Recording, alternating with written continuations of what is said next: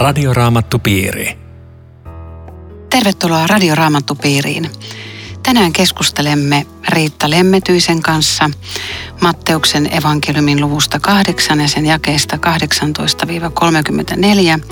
ja myöskin Eero Junkkaalan kanssa, joka on tehnyt muuten mainion oppaan Matteuksen evankeliumiin. Minun nimeni on Aino Viitanen ja lähdemme liikkeelle tuosta jakeesta 18 ja 19. Luen tähän tämän 19 alkuun. Muuan lain opettaja tuli silloin hänen luokseen ja sanoi, opettaja, minä seuraan sinua minne ikinä menetkin. Nyt sitten Jeesus alkaakin toppuuttelemaan tätä lainopettajaa, mutta sitten hetken kuluttua hän sanoo omalle opetuslapselle, joka, joka haluaisi haudata isänsä ensin, niin hän kutsuukin tätä opetuslasta voimakkaasti. Miksi Jeesus toppuuttelee tätä innokasta lainopettajaa, mutta kutsuu väkevästi tätä opetuslastaan? Minkä takia erilainen kohtelu? Niin siis pitää ottaa se toppuuttelukin täältä esille. Mä luen sen jälkeen 20. Jeesus vastasi hänelle, lain oppineelle. Ketulla on luolansa ja taivaan linnuilla pesänsä, mutta ihmisen pojalla ei ole mihin päänsä kallistaisi. Tämähän on häkellyttävää, koska tässähän tämä lainoppinut, joka oli jo pitkällä opinnoissa ja vähän varttunut mies jo, lainopettajaksi ei päässyt ihan nuorena, niin tota Jeesus hän halusi seuraajia ja tässä olisi nyt valmis kandidaatti. Sitten tulee tämmöinen vastaus. Siis jos mä olisin mainosalalla, niin mä sanoisin, että sä oot tökerö Jeesus. Ei tälleen saada seuraajia. Sähän panet niin kuin, että mitä haittaa sulle on. Kerro, miten sä, mitä hyötyä on, mitä etuja ja unohda ne muut. Ja tota, jostain syystä Jeesus tiesi, että tämä vastaus pitää antaa, koska ehkä sillä lainoppineella oli väärä käsitys, kuka on se ihmisen poika ja mihin hänen tiensä kerran päättyy. Joo, mulle tulee mieleen, että me pantiin kerran ikuisuus sitten yhden hengellisen tilaisuuden otsikoksi lupaus vaikeasta tiestä. mä, en, mä en muista, tuliko sinne ketään. Mutta siinä oli vähän sama mainosarvo kuin tällä Jeesuksen vastauksella. Tästähän me ei tarkkaan tiedetä, mikä ikään kuin Jeesuksen motiivi on ja miten tämä mies suhtautui ja tuliko hänestä seuraaja vai mm. ei. Meille jätetään nämä arvotukseksi. Mm. Mutta joka tapauksessa Jeesus näyttää ikään kuin kertovan, että e, mahdatko tietää, mitä mm. aiot. Siis tämä tie ei ole mikään mm. le- leikin tie, vaan tässä nyt ollaan sitten Jumalan asialla.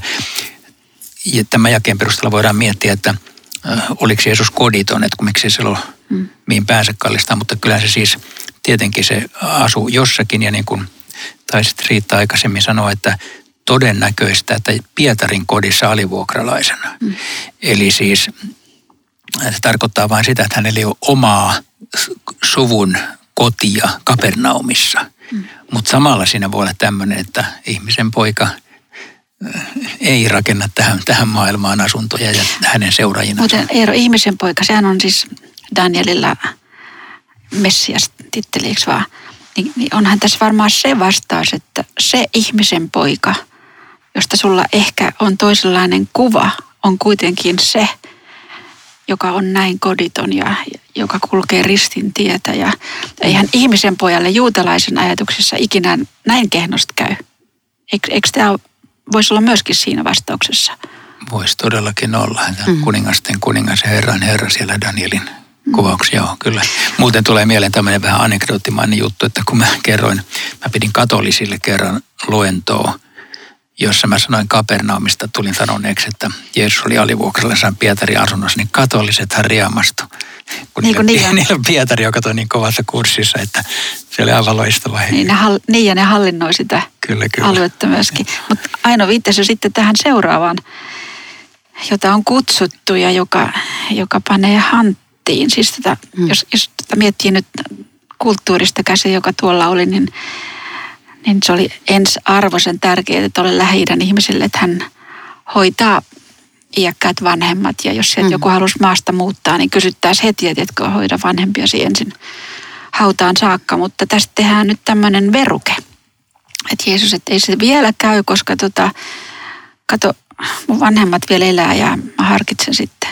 Niin, Siis tosiaankin tässä ei ole kysymys siitä, että isä olisi kuollut ja hautaisajaiset tulossa, koska noissa oloissa haudattiin samana mm. päivänä tai seuraavana, jolloin siitä välistä ei ole kysymys, vaan on kysymys vain siitä, että, että tässä nyt vielä vanhemmat elää, että ei tässä nyt vielä kiirettä ole. Mutta miten tämä Jeesuksen sana suhteutuu käskyyn vanhempien kunnioittamisesta? Onko tärkeämpää seurata Jeesusta kuin hoitaa vanhenevaa isää?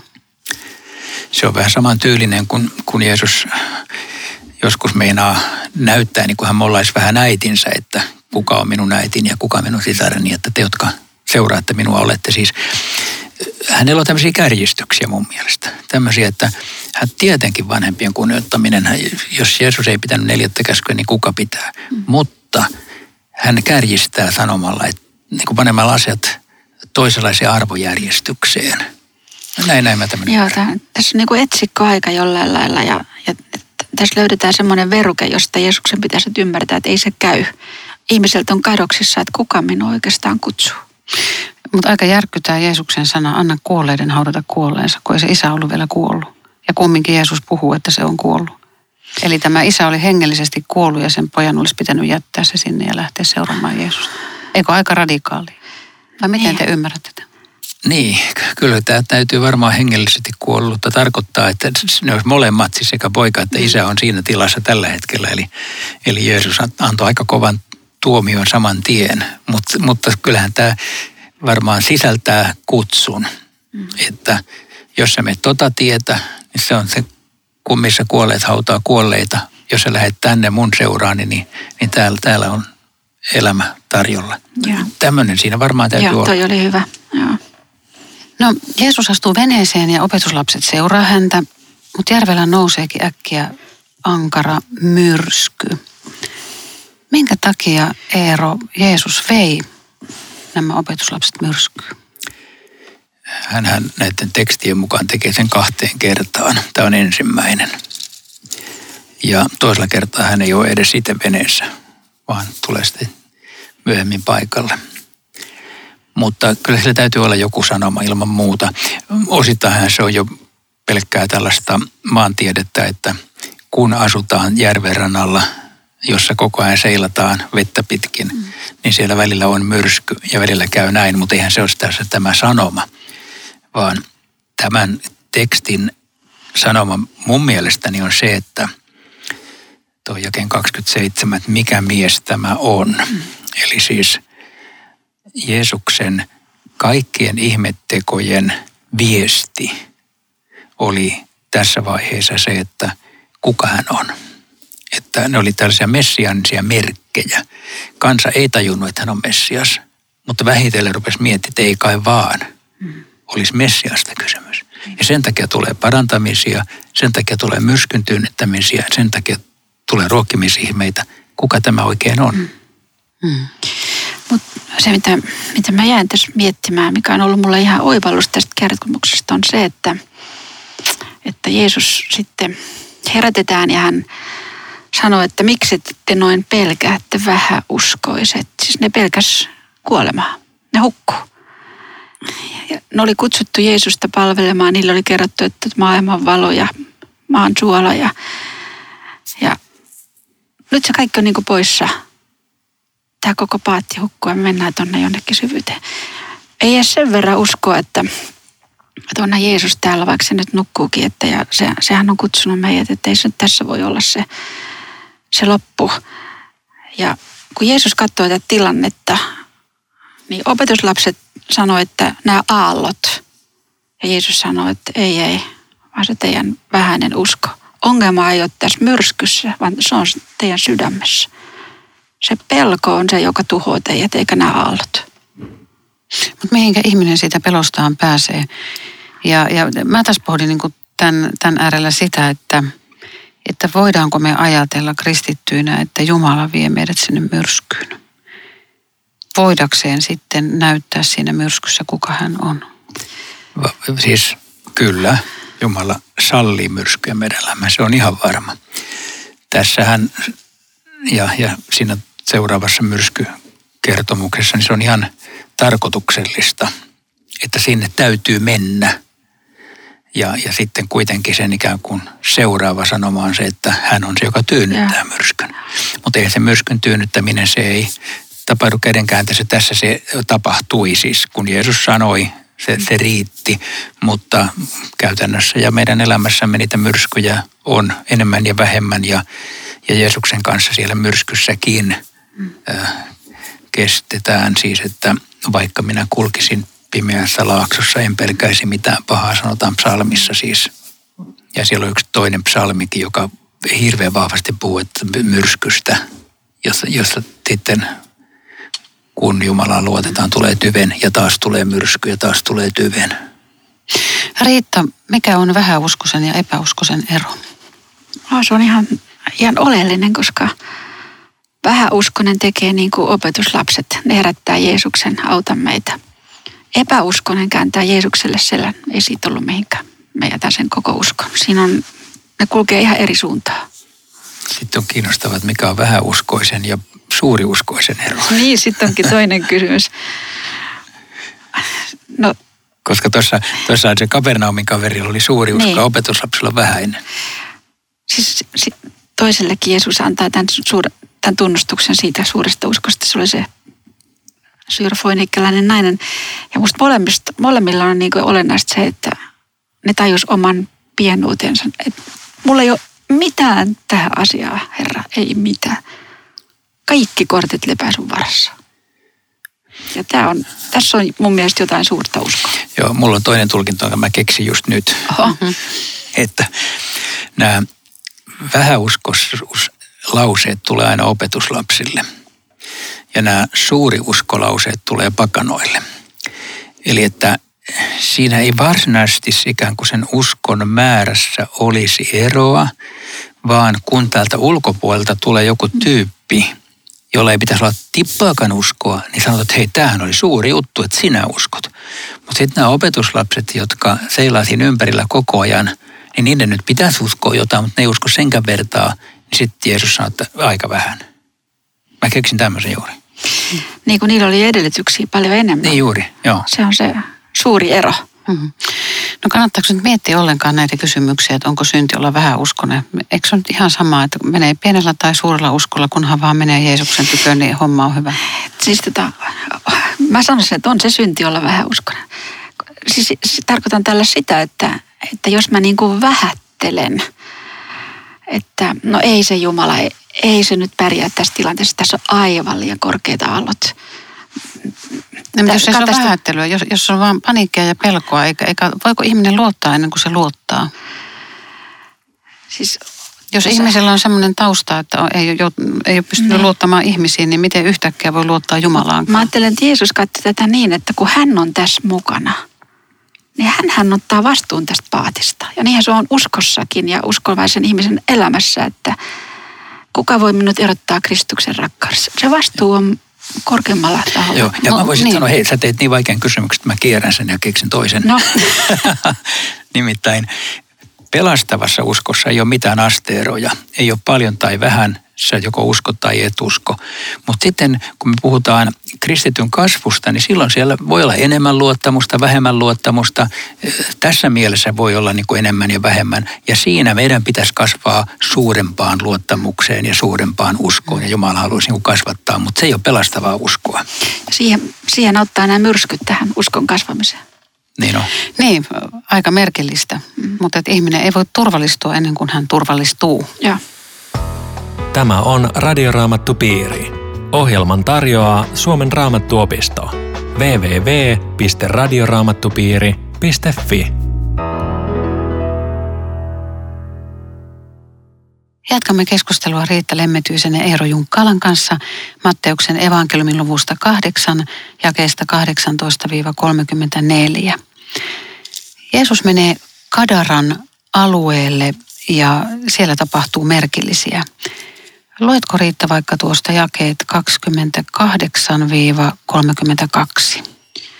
Kun Jeesus tuli toiselle rannalle Kadaran alueelle, häntä vastaan tuli hautaluolista kaksi pahojen henkien vaivaavaa miestä.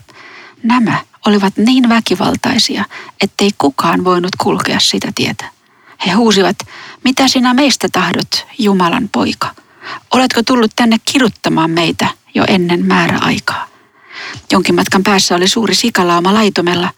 Pahat henget pyysivät Jeesukselta, jos ajat meidät pois, niin lähetä meidät sikalaumaan. Menkää, Jeesus sanoi. Silloin henget lähtivät miehistä ja menivät sikoihin, ja koko lauma syöksyi jyrkännettä alas järveen ja hukkui. Melkoinen spektaakkeli suorastaan. Todellakin joo. Ja, että mitä nämä asiat tässä tekee ja, ja riivatutkin.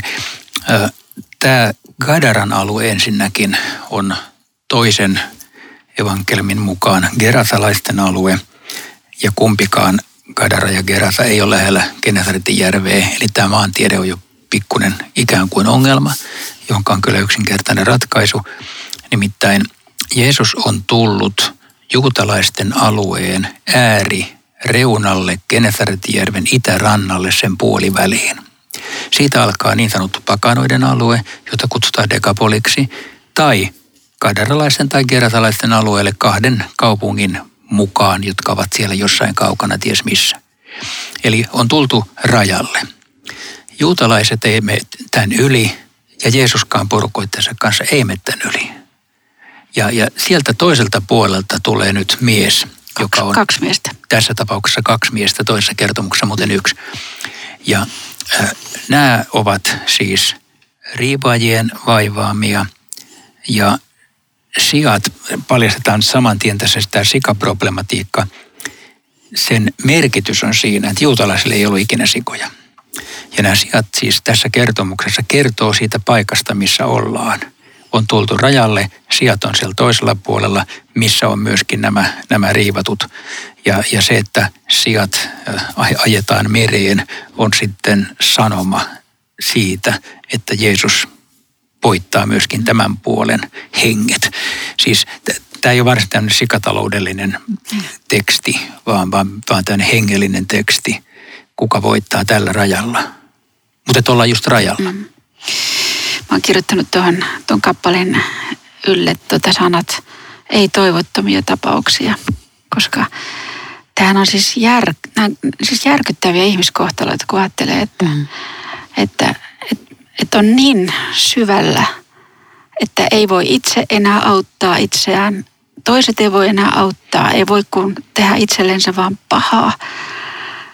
On täysin yksin ja kaikki ihmiset panee voimattomana kädet alas, että ei ole mitään tehtävissä. Sitten tulee Jeesus. Joo, ja Markuksen mukaan se oli vielä sidottu kahleilla luolaan, joka ja. oli sen ajan psykiatrisen sairaalan suljettu osasto. Eli, eli et pääse sieltä riehumaan ja se repi nekin irti. Mä muuten Tansaniassa kysyin tansanialaisilta papeilta tästä riivaajakysymyksestä, että kun ne, ne kertovat, että ne ajaa riivaajia ulos aina tarvittaessa niiden riivattujen tuntomerkkejä. Niin yksi tuntomerkki on se, että niillä on yliluonnolliset voimat. Aika mielenkiintoista. Se on ihan sama Joo. kuin tässä. Tota, mä kiinnostaa tuo 29. Siinä ne pahat henget huutaa, että mitä sinä meistä tahdot Jumalan poika? Oletko tullut tänne kiduttamaan meitä jo ennen määräaikaa? Mitä tämä kertoo tämä ja 29 pahojen henkien kohtalosta? Mä tiedän, kertooko se kauhean paljon siitä, mutta mä voisin ensin poimia ton, mikä musta on hyvin puhuttelevaa. Mitä sinä tahdot meistä Jumalan poika? Siis Tätä tunnustusta juutalaiset ei saanut huultensa yli, ei millään. Paha on terävänäköinen. Liberaaliteologia tänään ei pysty samaan tunnustuksen. He ties, kuka tässä on. Ja sitten, sitten tota, sit kun he pyytää päästä sikoihin, niin lupa piti kuitenkin kysyä Jeesukselta. Ja sekin musta on puhuttelevaa, että miksei ne käänny oman Herran puoleen. Saatana, hoida meidät nyt tonne tajus, että ei sit kannata pyytää. Se on, sehän valehtelee vaan. Toi oli aika kova veto, hei, minkä sanoit, että mm. saatana tietää enemmän kuin liberaaliteologit Jeesuksesta.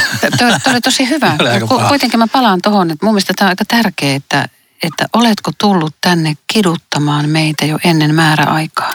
Eli ne tietää ne pahat mm. henget, mikä niitä odottaa. Ja. Aivan, se on aika, aika hurja, hurja tosiasia. Se tietää, että niiden aika... Mutta ennen kuin mennään tätä dramatiikkaa eteenpäin, niin mulle niin kuin yhtenä valtavan suurena asiana tulee tästä kertomuksesta myöskin se, että, että Jeesus halusi mennä tänne. Tähän hirvittävään, siis katastrofaalisen tilanteeseen. Että kuka näitä ihmisiä enää rakasti, armahti, halusi auttaa? Ei kukaan. Paitsi Jeesus sanoi opetuslapsille, että kuka nyt suunta tonne. Mm. Varmaan pantiin vastaan, että hetkinen, hei, kai sä tiedät, miten siellä eletään. Minkä takia ne pahat henget halusi sikoihin? Siis eh, luultavasti se sika-episodi tässä on nimenomaan kertomassa vaan siitä, että mihin on tultu. Ja sitten sikalauma sattuu ikään kuin symbolisoimaan sitä, että, että pakanain puolikin on Jeesukselle alisteinen, vaikkei ne sille puolelle mee. Ja siinä on nimittäin yksi sanoma on sitten noissa loppujakeissa siinäkin, että tämä mies lähetetään sinne. Jeesus ei lähde sinne, mutta tämä kaveri lähetetään. Vielä tästä riivaajien ulosajamisesta, niin nykyaikainen lukihan miettii, että hetkinen, että ei, ei tuommoista tapahdu. Että mitä, mitä ihmettä tämä on, eikä tätä nyt Suomessa kauheasti tapahdukaan. Mutta maailmalla tapahtuu. Ja varhaiskristillisyydessä tapahtui. Mä otin tähän eh, Juho Sankamon eh, yhdestä hienosta tekstistä lainauksen, jossa hän on tutkinut varhaiskirkkoa. Hän sanoo, että Justinus Marttyyri kirjoittaa 150-luvulla tällä tavalla, että – Monet meistä kristityistä ajavat pahoja henkiä ulos monista näiden vaivaamista ihmisistä. Tekemällä voimattomaksi ajamalla ulos ihmisiä vallassaan pitäneitä pahoja henkiä, he ovat parantaneet ja vielä nytkin parantavat niitä, joita ketkään muut henkien manajat eivät loitsujen ja rohtojen käyttäjät ole kyenneet parantamaan. Ja, ja Eusebius 300-luvulla kertoo Rooman seurakunnan työntekijöistä, että siellä oli – 46 presbyteeriä, eli, eli pappia, 14 diakonia, 42 kirkonpalvelijaa ja 52 eksorkistia, Oho, eli joo. riivaajien olosajajaa. Ja, ja sitä on siis ollut todellisuutta siinä maailmassa, jossa oltiin ikään kuin umpipakanuuden keskellä. Ja se on tänä päivänä todellisuutta Afrikassa ja muualla, jossa ollaan niin sanotusti tämmöisen umpipakanuuden keskellä. Tämä on totta edelleen. Hmm. Mitä Riitta, sä kerroit tuossa, että Jeesus lähestyy semmoistakin ihmistä, joka on, on pahojen henkien kiusaama tai vaivaama tai, tai jossa suoranaisesti on, on ne pahat mm. henget, niin miten tämmöinen ihminen tänä päivänä saisi apua, jos, jos, se, jos se pieni ihminen siellä huutaa, että haluan apua? Sama Jeesus on todellinen yhä ja nyt, nyt olisi hyvä tulla semmoisen semmoisen Jumalan valtakunnan työntekijän luokse, joka, joka tämän Jeesuksen tuntee ja jolla on tämmöinen auktoriteetti toimia tämmöisessä tehtävässä, koska ei se ihan joka miehen juttu ole. Niin tätä rivaajun ulosajamista, vaikka mä sanoin, että maailmalla sitä on, niin täällä meillä Suomessa mun mielestä meidän pitää suhtautua tähän aika pidättyvästi sen takia, että sikäli kuin ymmärrän, niin pahat henkit toimii kyllä toisella tavalla Suomessa. Ne tulee muita kanavia pitkin, eikä pääasiassa tällä tavalla.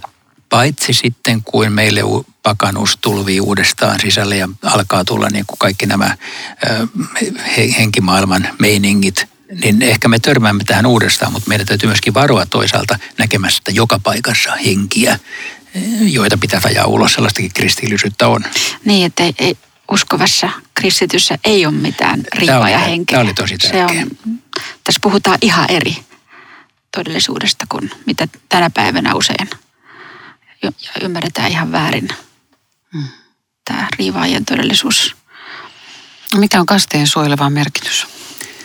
Nimenomaan sillä on su- suuri merkitys. Mä viittasin äsken Tansaniassa, mä sanon uudestaan, että siellä papit sanoo, että siellä missä on paljon kastettuja kristittyjä, siellä ei riivaajia niinkään esiinny. Mutta sitten kun mennään sinne, missä ei ole kristillistä kirkkoa laisinkaan, niin joudutaan tämän kanssa paljon enemmän tekemisiin. Eli vaikka kaikki kastetut eivät henkilökohtaisesti usko Jeesukseen, niin sillä on suojaava merkitys. Minusta tämä on aika, aika merkittävä fakta, joka myöskin sitten meidän oloissa ja onko länsimaissa sitten se perkele käyttää hyväkseen sitä, että, että ajatellaan, että ei ole olemassa mitään päävihollista eikä, mm-hmm. eikä saatanaa eikä pahoja henkiä, että, että tavallaan me ollaan niin sivistyneitä, että, että me emme enää usko sellaiseen. Kyllä, ja voi olla, että paholainenkin tietää tämän, eikä tule sarvet päässä samalla tavalla, että se tulee ikään kuin mukamas hienostuneemmassa muodossa. Siis joku sanoi mulle tosi hyvän lauseen, joka jäi mieleen, kun just tuosta, että kun paholaiseen ei haluta uskoa. Että oikeastaan vain semmoinen ihminen, joka uskoo Jeesukseen, tajuaa myöskin sen paholaisen olemassaolon. Et silloin menee niin kuin silmät auki molempiin suuntiin, koska on helppo vähätellä jotakin pahaa ja samalla niin kuin sit saa alipin, että hmm. mä teen just niin kuin mä itse haluan. Mutta siinä avautuu silmät niin kuin molempiin päin. Tässä on surullisia esimerkkejä siitä, että esimerkiksi niin kuin psykologiassa ei, ei haluta ymmärtää tätä, tätä puolta ja, ja, ja sitten asiat vääristyy hyvin monella tavalla. Joo, vaikka tietenkin maallisen psykologian on vaikea lähteä operoimaan tämmöisellä. Siinä pitää olla silloin jo ihan hengellistä mm, ymmärrystä. Kyllä. Joo. No sitten nuo jakeet 33 ja 34 kertoo siitä, että nämä sikopaimenet, jotka oli siellä työssä, niin he pötki pakoon, ne meni kaupunkiin, kertoo siellä, että apua mitä on tapahtunut, mitä pahojen henkien vaivaamille oli tapahtunut. Meille ei kerrota sitä, mutta ilmeisesti he parantu ja he oli järjissään. Mm. Ja sitten se koko kaupunki lähtee liikkeelle ja sanoo Jeesukselle, että me pois. Eikö nämä ihmiset ottanut Jeesusta vastaan? Miksi ne, miksi ne käskee Jeesuksen poistua alueelta? Ne oli ehkä niin sokerattuja tästä tilanteesta, mutta Markuksen evankeliumi kertoo, että parannettu, se puhuu yhdestä parantuneesta, mutta niin lähti, lähti sinne ja kertoi ja ihmiset oli ihmeissään – ja, ja uskoivat hänen todistuksensa. Ja tähän tulee minusta hyvin mielenkiintoinen, etten sanoisi arkeologinen todiste siitä, että tuolta alueelta, Dekapolin alueelta löydetty valtavan paljon muinaisia kirkkojen raunioita, joka kertoo sen, että kristinusko levisi tolle seudulle varhaisena vuosisatona, vaikka raamattu ei siitä suunnasta puhu, ellei tässä kertomuksessa – Olisiko tämä kaveri ollut sen alueen ensimmäinen evankelista, joka siellä julisti? Minusta tämä on huikea ajatus, että tämmöinen Joo, se on, reppana. Joo, se on huikea ajatus. Mä en ole ajatellut tuota ollenkaan. Eli nämä ihmiset sanoivat Jeesukselle, että häivy täältä, joka oli siis hyvin epäki, tai siis kiittämätön reaktio, kun tämmöinen apu tulee seudulle, mutta sitten Jeesus hyvyydessään jatkaa heidän etsimistä ja lähettää nyt tämän yhden miehen, että kuule, minut ne hylkäs, mutta, mutta mene sinä ja jatka tätä hyvää, hyvää työtä ja, ja sitten tapahtuu. Ja hän oli juuri sopiva evankelista sillä alueella. Hän Nimenomaan. ymmärsi kielet ja kulttuurit ja muut loppujen lopuksi paremmin kuin tämä juutalaisporukka, ja joka Jeesuksen kanssa tuli siihen rajalle. Ja hän oli paras todiste. Juuri näin. Joo. Muuten nämä tämmöiset pahat henget, jotka olivat hyvin väkivaltaisia. Mulle tuli tämmöinen assosiaatio, se saattaa olla ihan, ihan absurdi, mutta siis, että kyllähän tämmöistä siis syöttöä on, kun ajattelee näitä tietokonepelejä ja, ja ohjelmia, missä on väkivaltaa. Siis mikään ohjelma ei myy, missä ei ole väkivaltaa, missä ei tapeta koko ajan. Siis tämä pahuus on olemassa tänäänkin, mutta erilaista. Ja kanavoituu eri, niin. eri tavoin. Onneksi Jeesus on voittaja. Kyllä. Kiitos seurastasi tänään. Laita meille kysymyksiä ja palautteita joko Facebookiin tai osoitteeseen aino.viitanen at sro.fi. Rukoiletko Riitta tähän loppuun? Herra Jeesus, me olemme hetken nähneet sinun sydämeesi. Sinulla on valtava rakkaus syntistä kohtaan, mikä ikinä hänen hätänsä nimi ja minkälainen se tällä hetkellä onkaan. Kuinka korkeina aallot käy ja missä on ihan epätoivoinen olo. Herra, jokaista haluat auttaa, jokaista rakastat ja armoasi tarjoat. Kiitos tästä. Amen. Kuulumisiin jälleen viikon kuluttua. Hei hei. Radioraamattupiiri. www.radioraamattupiiri.fi